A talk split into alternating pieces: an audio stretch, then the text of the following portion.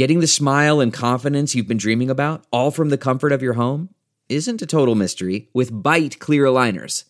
Just don't be surprised if all your friends start asking, What's your secret? Begin by ordering your at home impression kit today for only $14.95. Byte clear aligners are doctor directed and delivered to your door. Treatment costs thousands less than braces, plus, they offer flexible financing, accept eligible insurance, and you can pay with your HSA FSA. Get 80% off your impression kit when you use code WONDERY at Byte.com. That's B-Y-T-E dot com. Start your confidence journey today with Byte. You can host the best backyard barbecue. When you find a professional on Angie to make your backyard the best around. Connect with skilled professionals to get all your home projects done well. Inside to outside, repairs to renovations. Get started on the Angie app or visit Angie.com today. You can do this when you Angie that. Gen C is the generation of the new internet.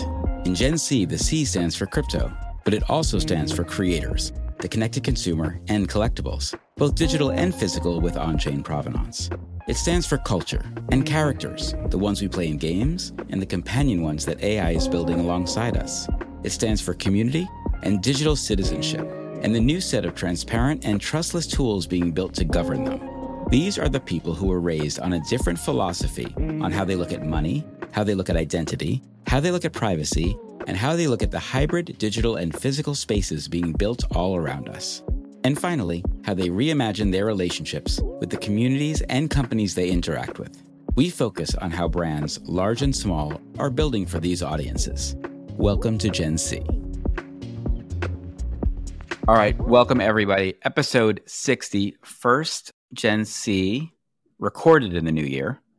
And Avery is traveling on vacation, well deserved. So, in a special appearance, we have Uyen Truong. Uyen is our producer. She has been with Gen C since day one. She works at Coindesk. She and I worked together at the New York Times for many years, and she reluctantly agreed to play co-host on this episode. So, Uyen, thank you for joining. Thanks, Sam. 2024 is all about making dreams come true. I know this has been a long-standing dream of yours for me to bless the pod. This is a wish-making moment. So, thank you for doing that with us. When you have spent 60 episodes with us, Avery and myself and all of our guests, what is your opinion on this crazy world of crypto that I dragged you over from a very traditional media company to be a part of? Are you personally a skeptic? Are you bullish? What's your opinion on kind of the larger ecosystem of crypto and Web3 in general? Love this question. You know, I am bullish, but I am also a skeptic. I think, like you said, I entered this space literally knowing nothing. You were the person who helped me open my first wallet, gave me my first NFT, but I think, you know, over time, I've become more and more bullish. I think the conversations that happen on this podcast, and hopefully the listeners can agree and attest to this, that there's just a lot of excitement and innovation and energy to come. I think we've only, you know, broken the surface of Web3 and innovation and blockchain technology. So I'm excited to be on this ride for sure. But you can only imagine the conversation that I had with parents and friends saying, okay, I'm leaving the Times after six years and I'm going to work for Coindesk. Them obviously not knowing that, and people being like, she's leaving for a blockchain company. That was kind of like the branding of the messaging when I was leaving. And I'm mm-hmm. like, oh, oh, geez. Because crypto and blockchain, we got a branding problem. We all know this. Still do. That's what this podcast is about.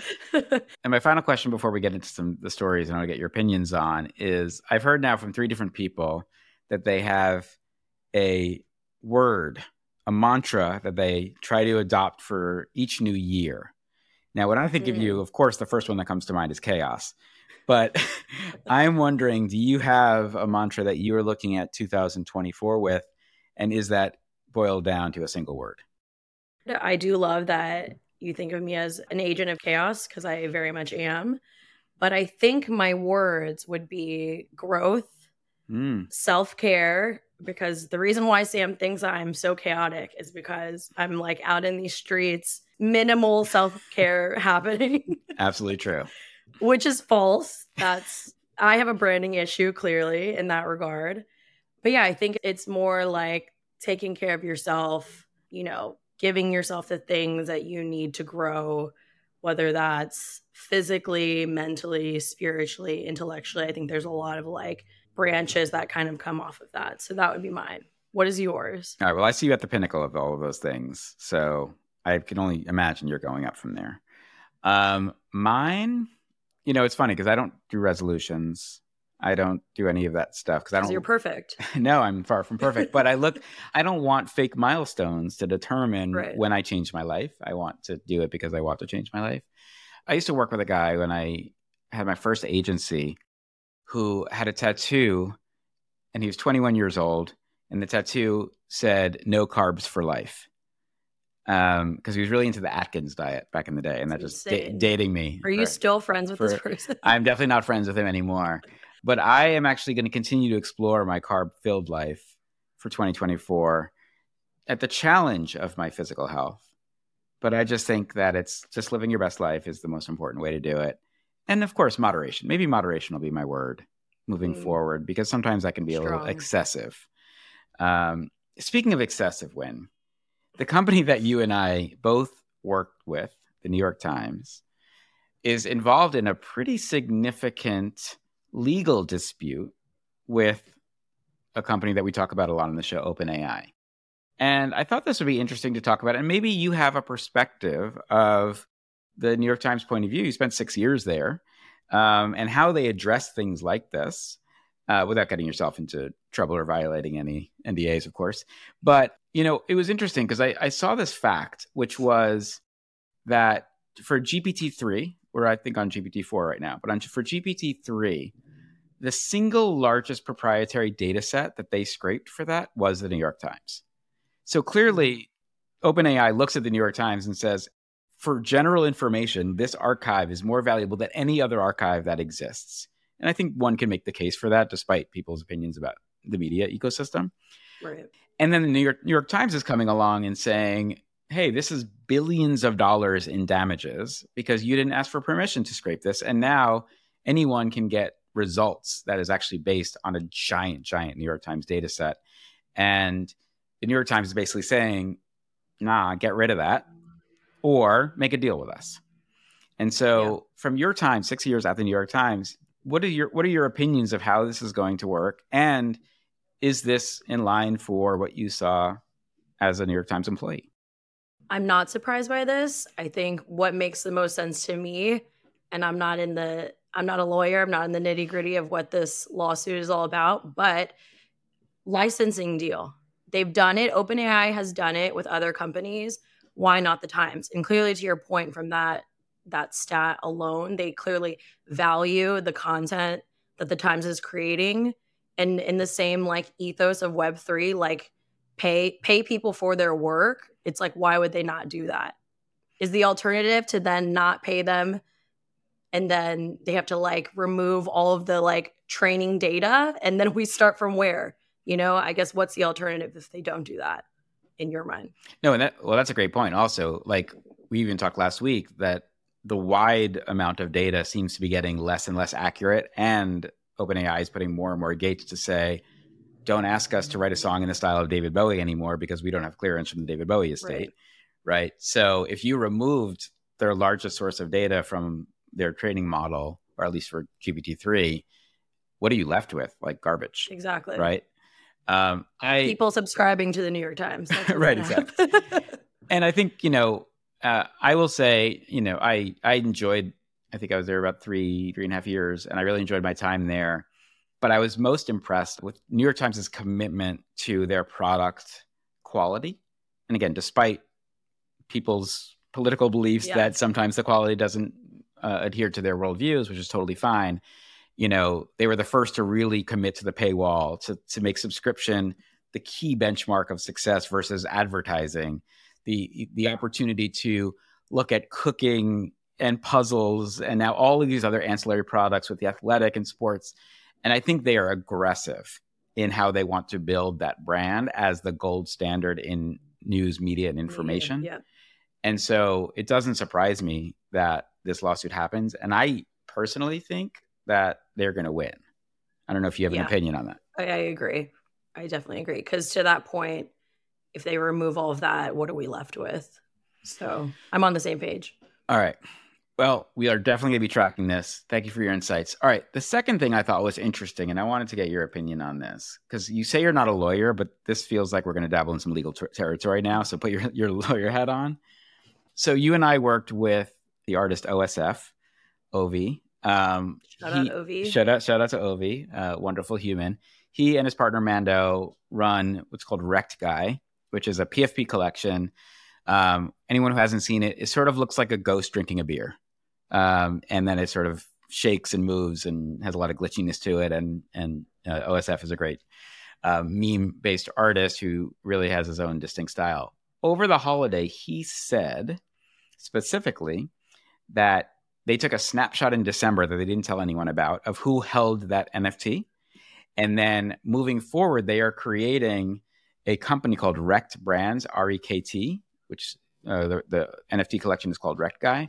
But Rekt Brands, those holders are going to be given equity in this new company as I assume a a, a shout out or a nod to help you you help bring us where we are so we are going to give back um, and i thought it was really interesting that they specifically said equity um, ov comes out of the financial industry as i believe mando does as well and so you know i hear equity and i immediately think sec issues and securities and uh, and you know are people accredited investors and all of that um, but what are your thoughts, I guess, on the idea that these community built brands then will actually be able to share in the ownership of the brands? Do you think that's a model we will see more of going forward? Well, it's interesting because there was another collection who also announced the same thing days prior. I think it's the Plague NFT collection, not not as large as Rekt, of course. Um, I don't know. I is this exciting? I don't really like what percentage of shares. I think there are so many questions. Like based on the tweet alone, I don't think there's been any other information that's been disclosed. So I think it's kind of too too early to say, but I think maybe the ethos of this is yeah, trying to give back to the people who kind of built them and kind of like made them a thing and helped them blow up. So the intent is there, but in practice, not quite sure because there's not enough information out there. My mind didn't initially go to the negative, to be honest. I was like, oh, this is interesting. This could be something. So, to your question, I think there is the potential for more collections to kind of announce something. And I think everybody's always trying to to think of ways to like give more values to their holders, right? Obviously, that's that's what brings people in aside from like the artwork as well is like what's what's in it for me essentially. So, I don't know. I think it's kind of exciting, but I think we just need more information. We definitely need more information. There's something about it, and again, I think I, I agree. I think um, I always champion people doing innovative things that create new opportunities for people, and I think this is so at the heart of and the ethos of crypto, which Ovi and Mando are very, very committed to. Deeply, yeah. Um, but there is something that slightly reminded me, and I don't know why I thought about this, but it slightly reminded me of like that moment when like Apple dropped everyone an album on their iPhone, whether you liked it or not, right? It was a big promotion where I think it was Songs of Innocence was the album, and and like you just woke up one day and you had a U2 album on your phone, and people were like, I don't want a U2 album on my phone taking up space, um, and so it became actually a controversy, which they then had to give an option to remove, um, and it, you know, it was sort of it was seen as a big brand opportunity. Oh, look, biggest band in the world, the biggest brand in the world doing something together. But yeah, it ended up creating some challenge. And so what I immediately went to is like, what are the tax implications? Right? Like Right, like am I now going to be, you know, as a shareholder versus just I get to claim something? Um, am I now implicated in needing to report that I made $692 from this partnership whether I wanted it or not. Fair, You know? And so yeah, I think I think you you hit it on the head, which is um not much detail was given, so it's a little hard, you know, so it's it's great to say exciting, let's see what happens, but right.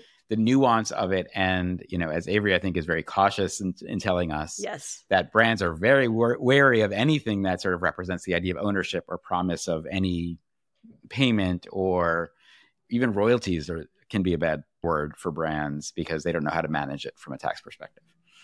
Yeah. finally one of the things that i think has been really interesting is uh, there is so much ai art in the world and a lot of it's trash um, that I think that there's some, not even zero sum, high probability opportunity that so- soon in the future, things created by the human hand are going to be even more valuable because anyone can generate the basic, if you will. And I know you're someone who hates basic. So, um, so Sony, Canon, and Nikon are all in the works of developing digital signatures on photographs so that you can actually verify that this was a camera created image shot by a person compared to an AI created image, which I thought was an interesting brand play for them because I do think I wanted to be notified whenever AI touches anything. And that's not the trajectory we've been on. What are your thoughts on whether or not we need validation of AI assistance or not? This very much gives Getty watermark to me, or like you know those right Shutterstock. yes, yes, like cheap watermarks that right. people like have their signature on. So that's already like been a thing. What I think about, and I'm like, great. Of course, we need to know if things are created with AI because it's getting so sophisticated. The average consumer just doesn't know what's going on. They're not very right. tech savvy. If my mom is looking at this and it's like me AI generated, like in the club DJing, for example, she's going to be like, Congrats, you did that, you know? And I'm like, Mom, this is fake. Terrible example, but you guys. That may be my next but- prompt, by the way, for, for Midjourney. yeah me presenting right. something while in a club behind me anyway but but i really think you know it's great i would like to see it again in practice i think like people can say a lot of things but i think until we see it in in an actual use case scenario it could be something totally lame like what we were just talking about mm. what i do think this opens an opportunity in the conversation for is platforms like tagging appropriately AI generated content, I think this conversation has been like an ongoing thing. Like even on TikTok, for example, it'll show you like when people have filters on and all that stuff. But I just don't, I haven't seen an example where it feels like really authentic and that people truly understand and can like clearly see when they look at an image, okay, this has been generated by AI or there's a filter on this content, you know? So I feel like that should be more of the conversation. I get what they're doing. I think that's great, but it could be a flop. I think as always, you like got to the key thing here, which is yeah, don't made it make it a, you know, Adobe watermark over the image. Understand that Instagram could read the metadata and have a little check mark that says made on a Sony camera, right? Or made by human right. hands, whatever that thing is because I think you're spot on. When you look at TikTok and it shows you the filter used, you actually know AI was used because those filters yeah. are in essence AI. And so you get to make a decision, which is, oh, this person who I follow, who I met on Tinder, whatever it may be, right, is use, utilizing real or fake things in order to make their content. And there's to me, there's nothing wrong with yep. anyone who wants to use AI or a filter or whatever to make their content. But I do think that that the assumption that we are not going to see it and the assumption that we're not going to judge one way or the other based on it um, is a big one. There was a, you know, a couple of weeks ago before the holiday, there was a kind of big art scandal in the NFT space where uh, a woman released a painting that that literally like people went forensic on and started like clicking down to the pixel layer to say, oh, actually this was a prompt that then was used Photoshop to modify, but she was passing it off that was an oil painting. Right. And to me, it's like the thing that she did wrong was pass it off that was an oil painting, as opposed right. to say, I, you know, Straight AI is part of my yeah. process. Right. Yeah. But I also love the idea. You and I know a lot of the well known artists in, in this space. And I love the idea that also they can say, AI didn't touch this at all. That this is actually mm-hmm. from my mm-hmm. brain. And again, how that translates to value, I think could be really interesting. All right, Uyen, thank you for stepping in. You are always valuable, but now even more so by lending your voice uh, in Avery's seat. Um, we are going to come back right after the break with Keith Soljacich, who's EVP, Head of Innovation at Publicis Media, um, one of the early agencies that actually bought into blockchain, Web3, innovation as a core strategy for how to build brands. So we will see you in a minute. Thanks, Gen C. Consensus 2024 Global Crypto Regulation, the Disruptive Power of AI, the Rise of Tokenization. Consensus is the one event where experts convene to talk about the ideas shaping our digital future. Join developers, investors, founders, brands, policymakers, and plenty more in Austin, Texas from May 29th through the 31st.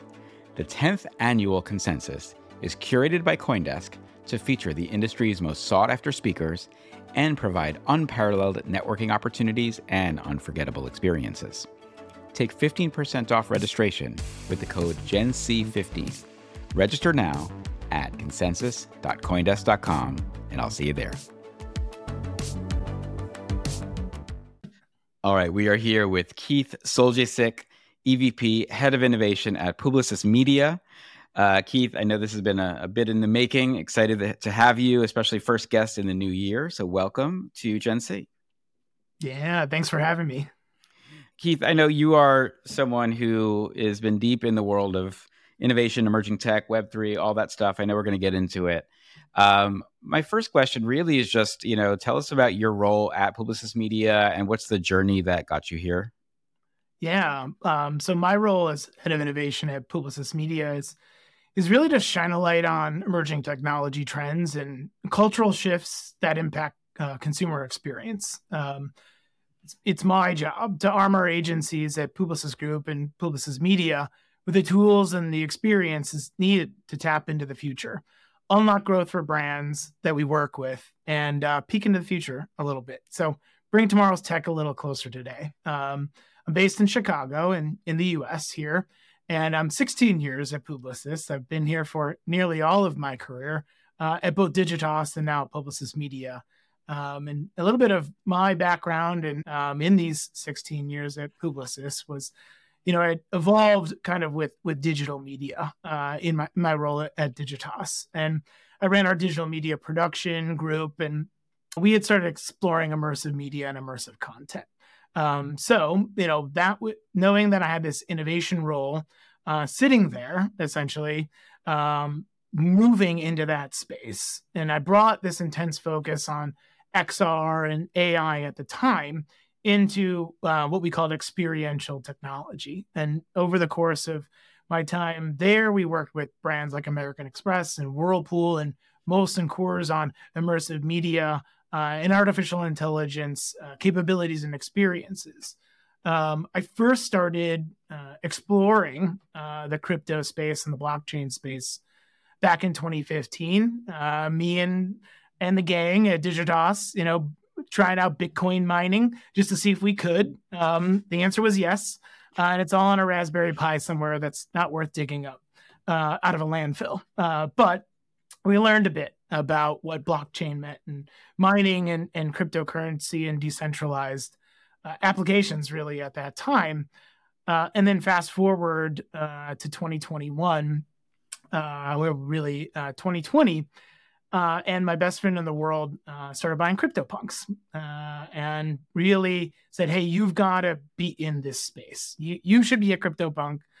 I need to bring you in here. It's an awesome community. Um, and so I did towards the end of 2020. Uh, we joined the CryptoPunks community, uh, and you know, right away, just really started to get blessed in this Web3 space. NFTs at the time, certainly, uh, and and try to find my own way in how I could contribute into the ecosystem. Um, I joined completely doxed, anonymous. Um, I didn't really reveal that I worked at a, a company like Publicis Group, it wasn't necessarily the ethos at the time of the community. And I really wanted to learn. Uh, I really want to just uh, understand how this whole space worked and moved uh, really before I widened out um, because it was easy to see how this was going to really um, apply to brands. So I joined CryptoPunks and um, started up a podcast myself, actually back in the day, called NFT Stories. Uh, NFT Stories was the first visual uh, podcast around NFTs uh, because we recognized it's a visual medium and art was proliferating. We really want to showcase artists. So myself, Crypto Novo, and Spotty Wi-Fi all hosted the NFT Stories podcast. Uh, we had on guests like G Money, uh, and actually had created his digital identity, his ape filter that he's so known for. We debuted that on the stream. Uh, went on to join uh, BAYC, Artifact, World of Women, Azuki, uh, and co-founded the Novoverse uh, with with my DGen friends. Um, really, that's you know, fast forward a bit to November 2021. I'm skipping over a lot. a lot. All good. Um, but that's when I joined uh, this newly formed entity here called uh, PMCI, Publicis Media Content Innovation.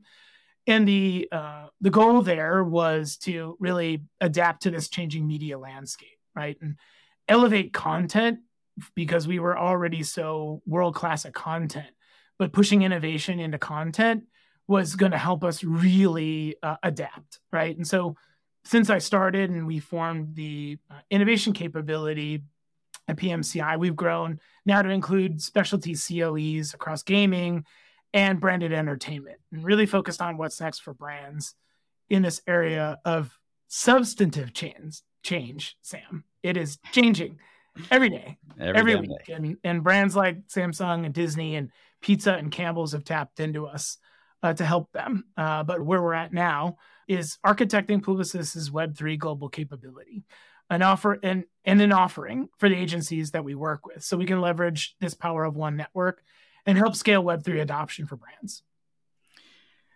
There's so much there i want to dig into um, on both sides of innovation as well as the nft side.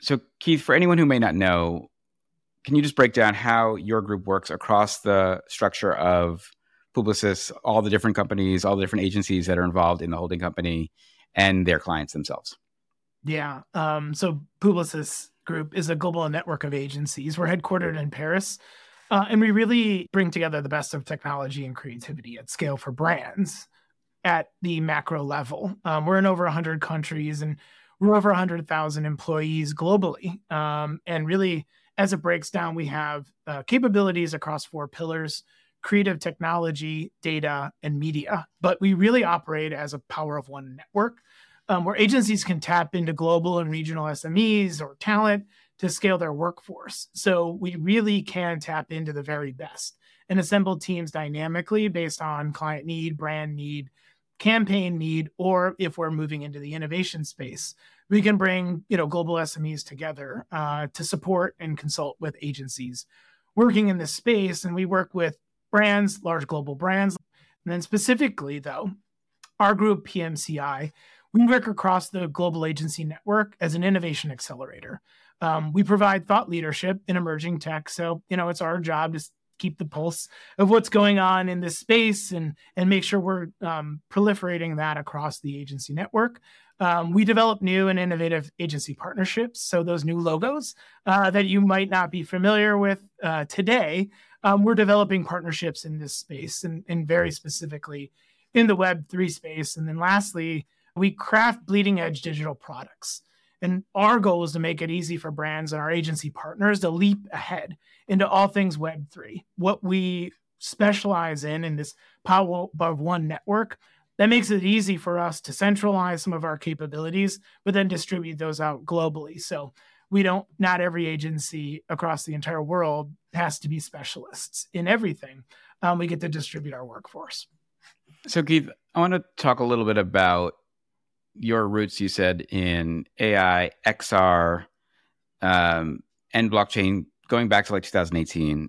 I ran a, a, an innovation agency for many years where we are doing a lot of cutting edge stuff with code back when that was novel. You know, now it feels like creative code is sort of part of what powers a lot of these main experiences these days across all of these different channels. And I guess I'm just interested in when you were starting that out, there was not, you know, there weren't as many brands in gaming. There weren't as many brands doing AR and VR. There were not as many brands certainly touching blockchain. What was it about those categories that was exciting to you as a way to encourage brands to sort of take a bit of a risk and spend some time and money in these new technologies? Yeah, I mean, really I entered this space as a consumer, right? And not necessarily as as an agency guy. Um, I was experiencing well, all these technologies for myself and you know, I'm I'm tech obsessed. Um, Sam, I'm I'm sure you understand what that feels like every day, all day, all week, all year. Um, so I spend a disproportionate amount of, of my free time on technology as well. So I really do approach it like a consumer, and and really for me, putting myself into uh, these experiences, going through them, and just having these transformative moments were what gave me the confidence to bring these technologies to the brands we work with, and it actually goes back a little bit further to 2016, um, where we really started to move into this space. Our Digitas team in Sweden built, built the very first brand experience on an Oculus DK1. Um, it was for the Volvo XC90. It was the first time they ever actually took a CAD model and put it into a, a VR experience, right? And the idea was to bring this to auto shows to showcase the vehicle before it hit the floor. Um, what a novel concept. Well, back in 2016, that had never been done before. So I worked with the Sweden team and helped bring it to the US, put on the headset myself and said, oh my God, this is completely transformative. Um, it opened my eyes to the future. Uh, and really, you know, since that lightning rod moment, I've been hyper focused on scaling that capability at Publicis Groupe and then really surrounding that with the complementary technologies um, that go along with that. One thing which is great, which I'm afforded to, is while I have like a, a focus and, and an SME in certain areas, I can tap into other folks in the network who are really experimenting and leading the first explorations into artificial intelligence and synthet- synthetic media. So we were using GANs to create an image uh, before, you know, um, ChatGPT and, and DALL-E 3 it was, can we do this? Uh, and then we are figuring out we can. Uh, moving into the synthetic media space and creating um, synthetic audio for to give brands an authentic voice that they could uh, make adaptable and maneuverable and really bring that in where they wanted to go. So every time that that technology would evolve, either that we were, we were evolving it or we were aware of change, we were bringing it into the lab, experimenting with it, and then finding the right client, right brand to bring that to. Because in the early days, you just can't spray and pray with that technology. You got to find the brand that meets the, the technology and meets the moment. In hearing you talk about it, I think one of the questions that I still have, and and and full caveat, like I was doing a lot of this creative technology in 2007, 2008, 2010, and it was done more at that point, I think, for the press release because you just didn't have the distribution networks that social allows for today, right? Um, but I still think I think about some of the early AR and VR and those truly immersive worlds that we were building, and it still feels early to me, even though we're sort of 15 years, let's say, into that experiment. So where do you think just specifically within those worlds of of AR and and VR, you know, is that are you guys fully bullish, especially with the Apple Vision Pro coming out and the new Oculus, that that is where the future of experience lies, or is that still going to always be kind of more of a niche technology that some users are going to love and some are going to just sort of pass on?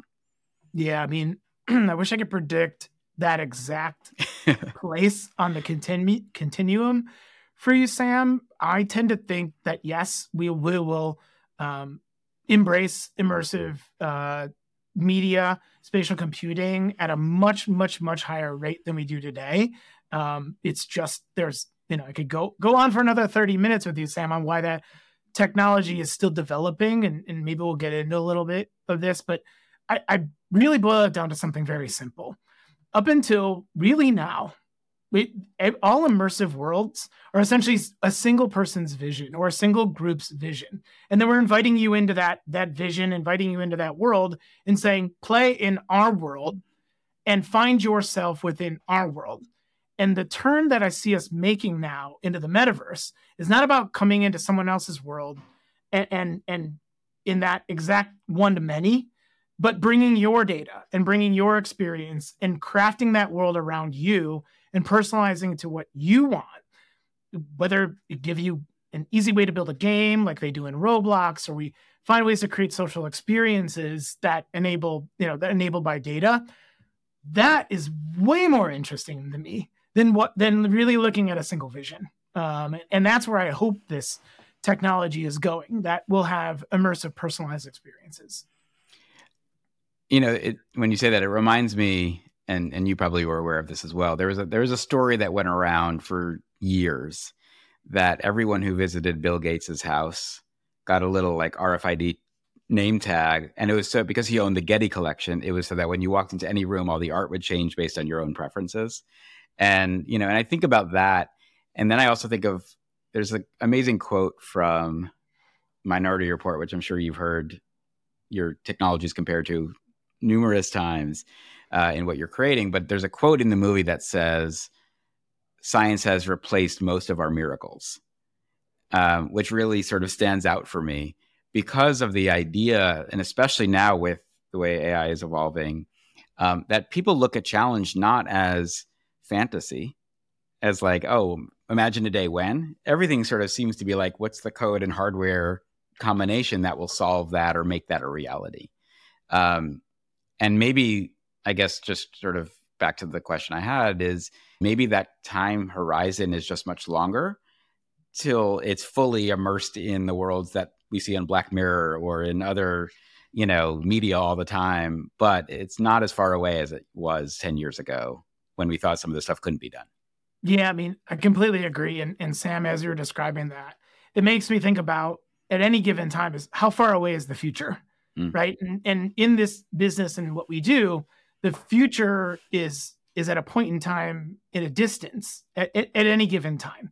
And I think as we look at these like macro eras, right? The web one, web two, web three, at the beginning of, of each era, actually the future is very far away because we're starting to learn about what the next paradigm is, right? And so it feels like in your um, reminiscing in your of, of early days of innovation in the agency space that the, the future felt close because we could see what it was, but we didn't have access to it and we couldn't scale it and we couldn't proliferate it.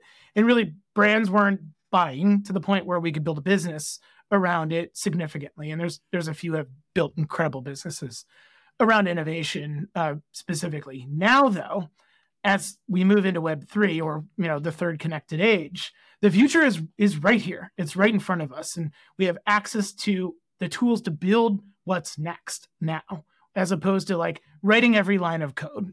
Right? And that's where we were at, you know, five years ago, where it really felt stale. Um, like what we could do to break through, and now it feels like there's a massive open world of opportunity for brands to play in. And it sounds like, just again interpreting and tell me if I'm off base with this, but part of the thing that mo- is most exciting for you is the idea of co-creation within these spaces. That our inputs are as much a creative factor as the brand's inputs or the artist's inputs that create those worlds around us. Absolutely. Um, and again, tapping into my own personal experience, um, you know, when you're when you're creating something um, and when you have the when you have the agency to to create it feels more interesting. It feels like you can personalize it to yourself. And it feels more like it's something you'd want to share right? So one you would engage with it more. You'd spend more time because you can actually create in there and you're not just leaning back. I think that that is that era is uh, dwindling the the lean back area so the lean in area era is very much participatory very much uh, collaborative and with um, synthetic media and generative AI, this is all completely unlocking for even the most novice uh, people to create and and, uh, and uh, unlock their vision.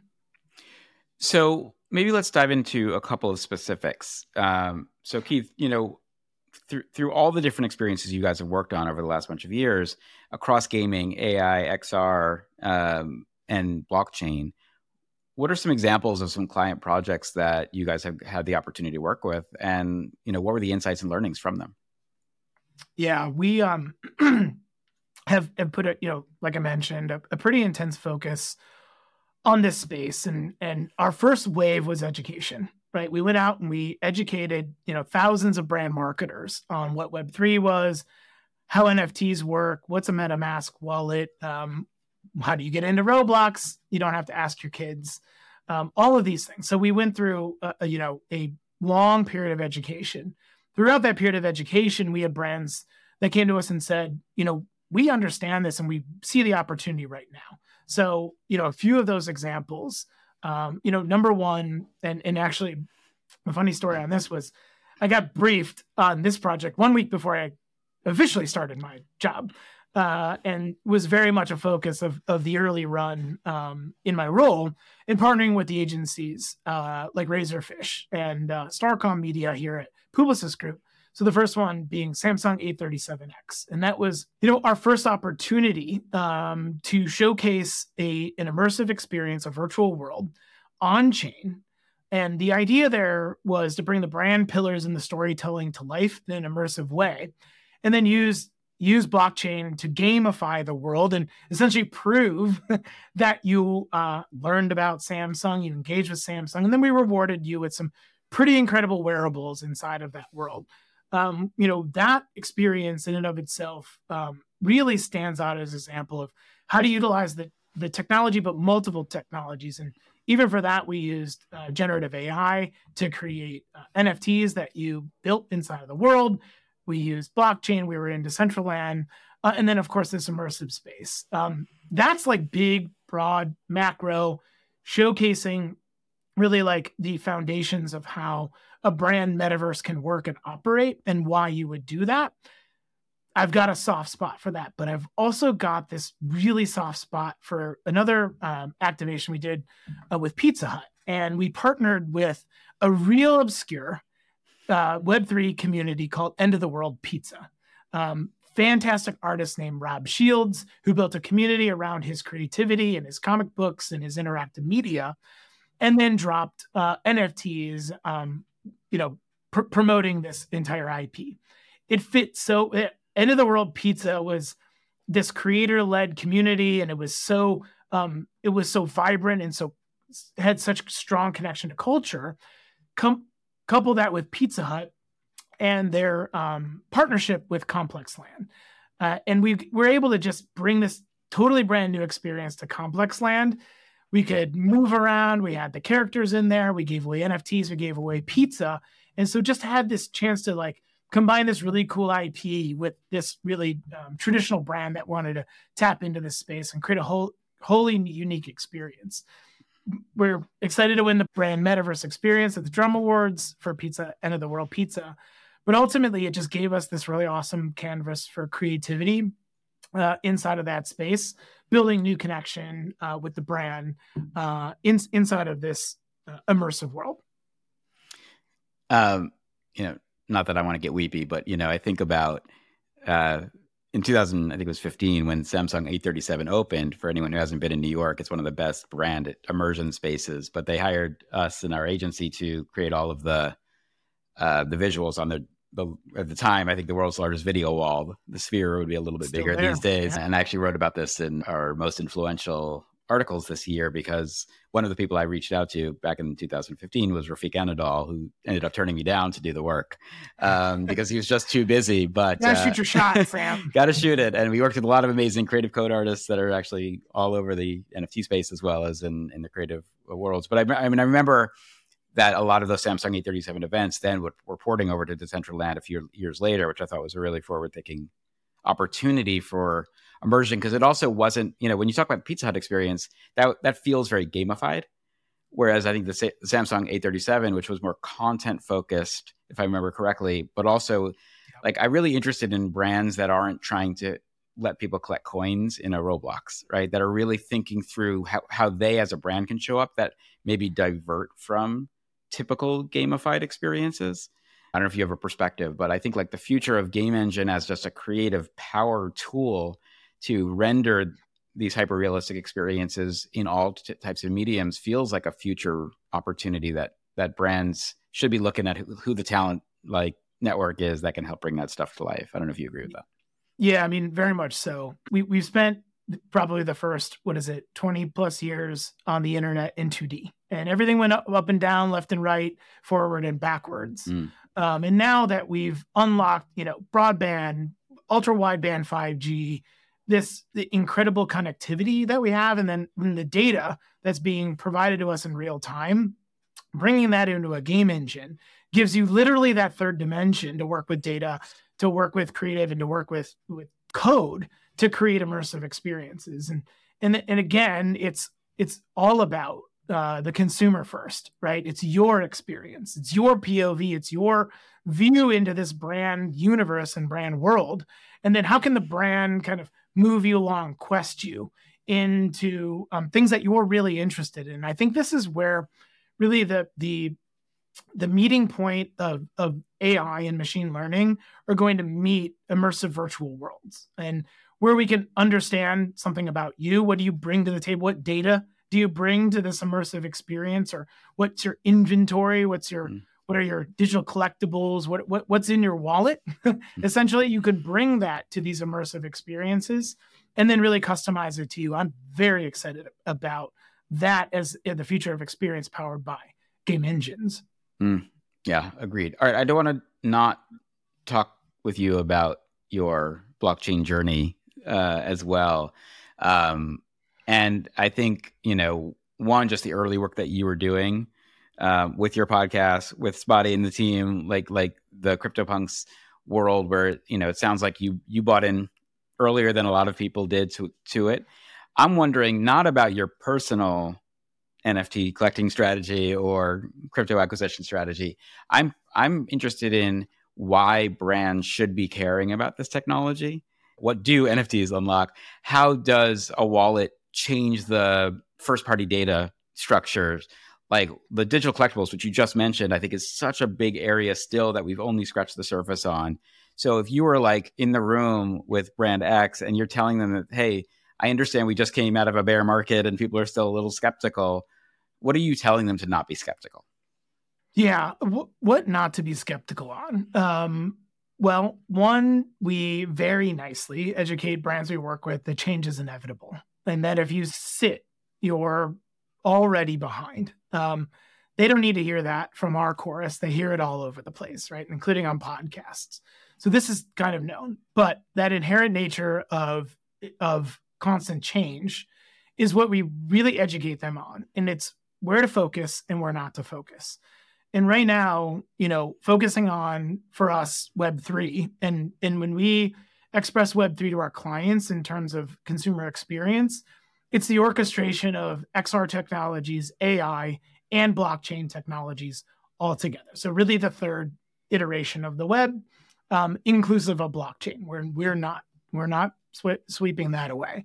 Um, when you really put those together, you've got a major fundamental shift in how we utilize technology and to power consumer experiences. So, where we consult with them now is that you should think about these today as premium experiences for your most engaged and most brand loyal. And if you're if you're trying to utilize Web3 to reach all of your consumers, you're going to compromise where you're able to, to focus on. And you're really going to miss out from orchestrating it one to many, many versus one to the few that are most loyal. That's why this feels like the age of loyalty because you have to architect these programs engineered for your most loyal or to find out who your most loyal um, customers are, right? Maybe you want to find that out. So I think you should think about these as premium experiences. Think about them as uncovering who your most loyal customers are and then tuning those experiences in to what they need. And with NFTs very specifically, um, this is going to be an incredible tool for marketers to move beyond the cookie. You can mm-hmm. distribute these really in, in any medium, in any channel. They can be connected, central, it's really centralized to you and your marketing, and then utilized uh, across your total brand experience.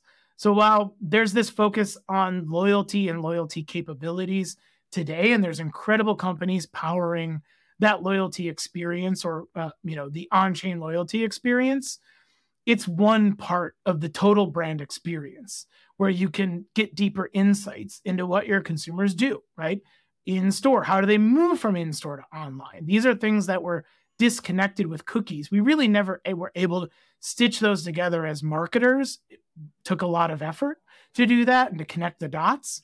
But as we move into the next age and, and where we're evolving blockchain technology, smart contracts, tokens, this is where we can help brands evolve their total brand experience and connect with consumers in, in, in new ways that are pretty exciting. And do you think that the logical path for that is the fact that you have digital assets and digital behaviors and that you can then marry them with digital worlds, right?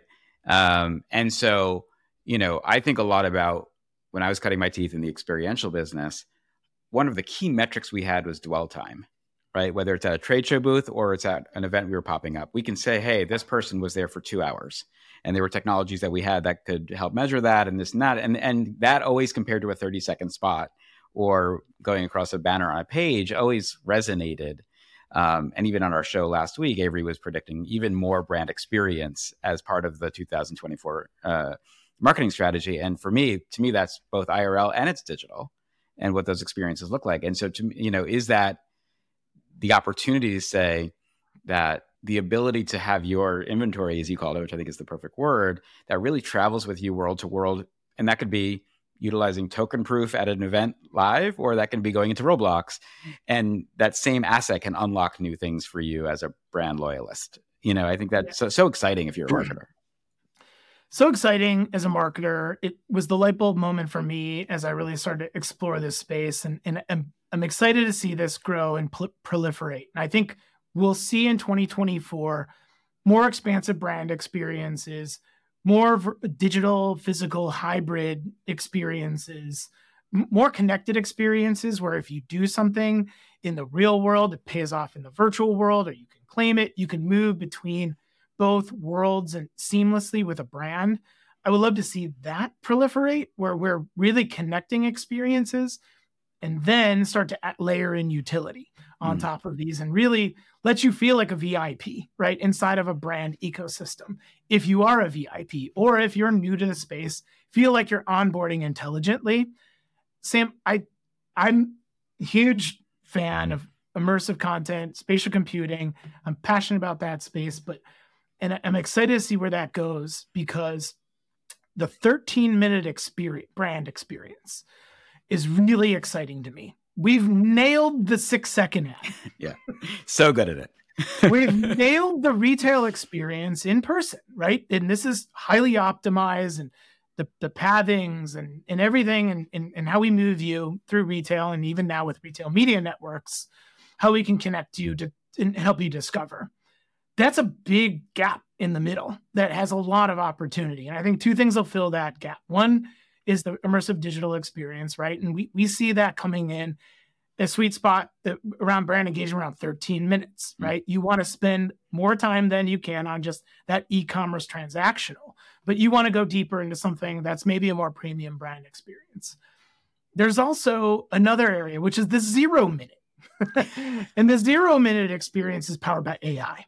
Mm. And that's where this is where your experiences, you, the products you are interested in, the products you actually purchase are, are now going to be purchased for you, secured for you, automated. Mm. Zero minutes. I actually didn't choose to buy that. My personal assistant AI made the decision for me. And we'll that'll be maybe a few things at the jump, right? Milk, milk, bread, eggs. Sure, buy that for me in an automated way, I'll hand that over to an AI. We'll keep expanding that zero minute really transaction mm. um, as AI proliferates and brand agents start to to uh, become more accessible. I love that as a concept, and I also think that's probably freaks a lot of people out, right? but I do think that that collectible behaviors, you know, are one where if someone says, "Oh, I want every new Air Force One that ever comes out in green or that ever comes out as this part of a collaboration that's in a size eight and a half, just auto buy it for me. And it just gets sent. And oh, look, I have a new pair of uh, kicks for my collection.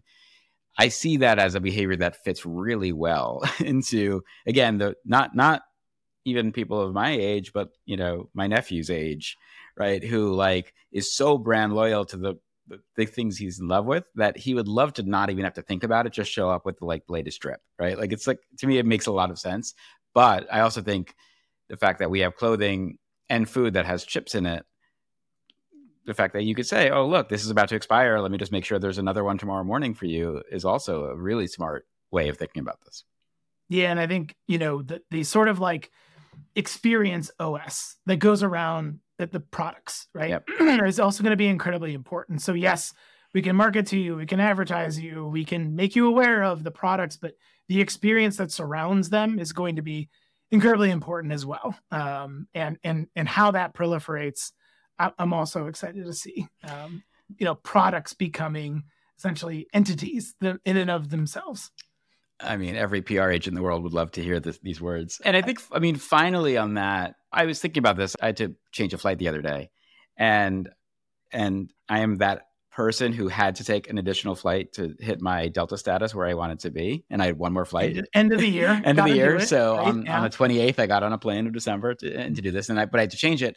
And I do think about the fact that when I call the mm-hmm. contact us number, it says, "Oh, hey Sam, we see you're flying here. Do you need help with this flight?" As like that's the automated response, and that's the literally the most basic decision tree technology to be able to utilize. Once you put a you know an AI agent that actually has a history and knows enough about me to be like, "Oh, I noticed by the way on that flight you're in an aisle seat, but you love the window. We just auto switch that for you." You know, like those kinds of things. Like it it is to me about brand love and that emotional connection more than anything, which seems to be like the next like part of Web three is is emotional for me. Of that is just an unlock and an opportunity that we are going towards. That it sounds like from what you're saying also that that AI will hypercharge because it's not about modifying my in real life relationships with people I love and I people I respect and people want to talk to. It's about dealing with all the stuff I don't want to deal with that I that it can just be done on my behalf. Yeah, and, and now we're gonna supposedly we're getting all this free time back, Sam. I'm very excited. I need sleep, I, Keith. so what are you gonna do with this free time? Final question.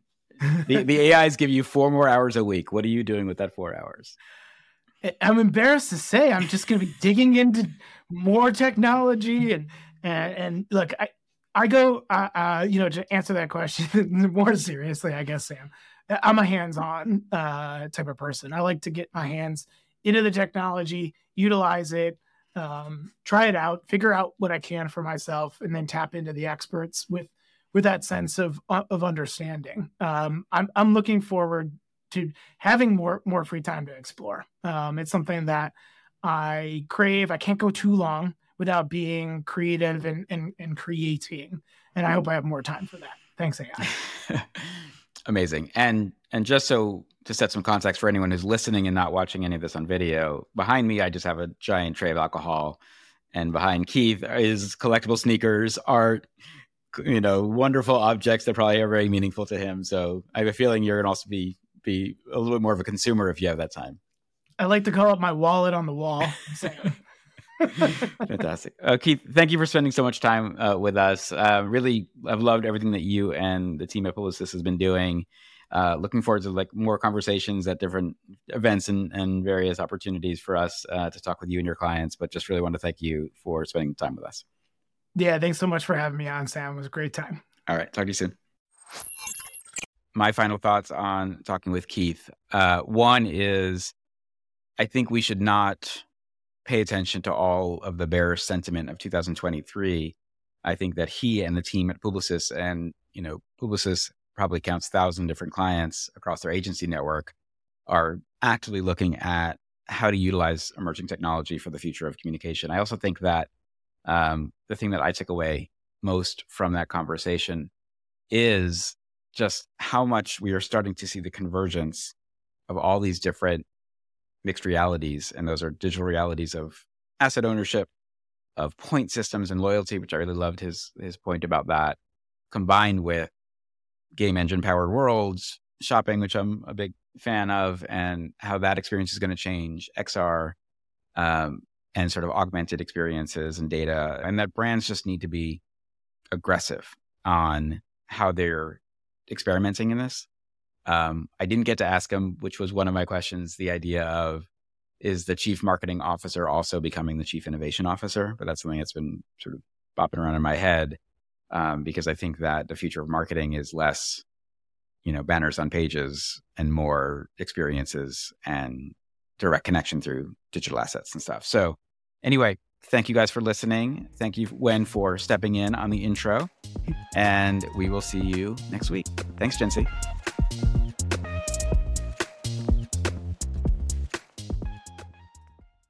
One, two, three, four. Those are numbers. But you already knew that. If you want to know what number you're going to pay each month for your car, use Kelley Blue Book My Wallet on Auto Trader. They're really good at numbers. Auto Trader.